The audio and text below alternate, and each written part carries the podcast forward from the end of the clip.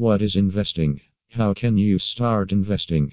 Investing is the process of buying assets that increase in value over time and provide returns in the form of income payments or capital gains. In a larger sense, investing can also be about spending time or money to improve your own life or the lives of others. But in the world of finance, investing is the purchase of securities, real estate, and other items of value in the pursuit of capital gains or income. How does investing work? In the most straightforward sense, investing works when you buy an asset at a low price and sell it at a higher price.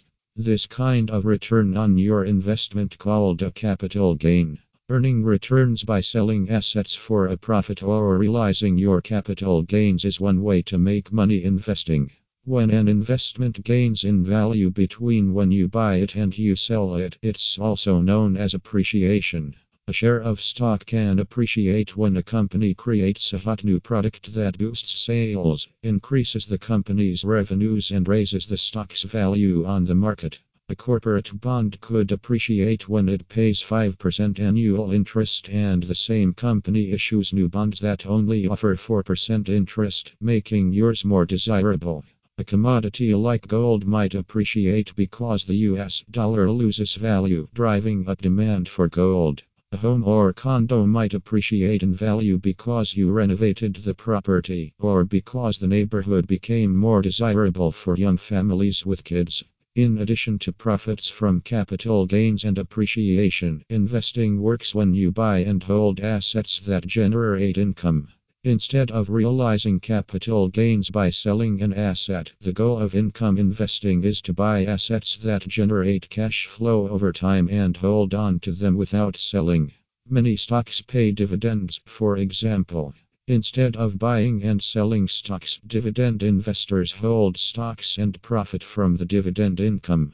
How to think about risk and investing different investments come with different levels of risk. Taking on more risk means your investment returns may grow faster, but it also means you face a greater chance of losing money. Conversely, less risk means you may earn profits more slowly, but your investment is safer. Deciding how much risk to take on when investing is called gauging your risk tolerance. If you're comfortable with more short term ups and downs in your investment value for the chance of greater long term returns, you probably have higher risk tolerance.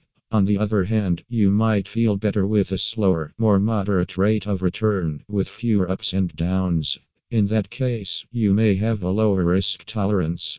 In general, financial advisors recommend you take on more risk when you're investing for a far off goal, like when young people invest for retirement. When you have years and decades before you need your money, you're generally in a better position to recover from dips in your investment value. For example, while the S&P 500 has seen a range of short-term lows, including recessions and depressions, it's still provided average annual returns of about 10% over the past 100 years. But if you had needed your money during one of those dips, you might have seen losses. That's why it's important to consider your timeline and overall financial situation when investing. Risk and diversification. Whatever your risk tolerance, one of the best ways to manage risk is to own a variety of different investments. You've probably heard the saying, don't put all your eggs in one basket in the world of investing. This concept is called diversification, and the right level of diversification makes for a successful, well rounded investment portfolio. Here's how it plays out. If stock markets are doing well and gaining steadily, for example, it's possible that parts of the bond market might be slipping lower. If your investments were concentrated in bonds, you may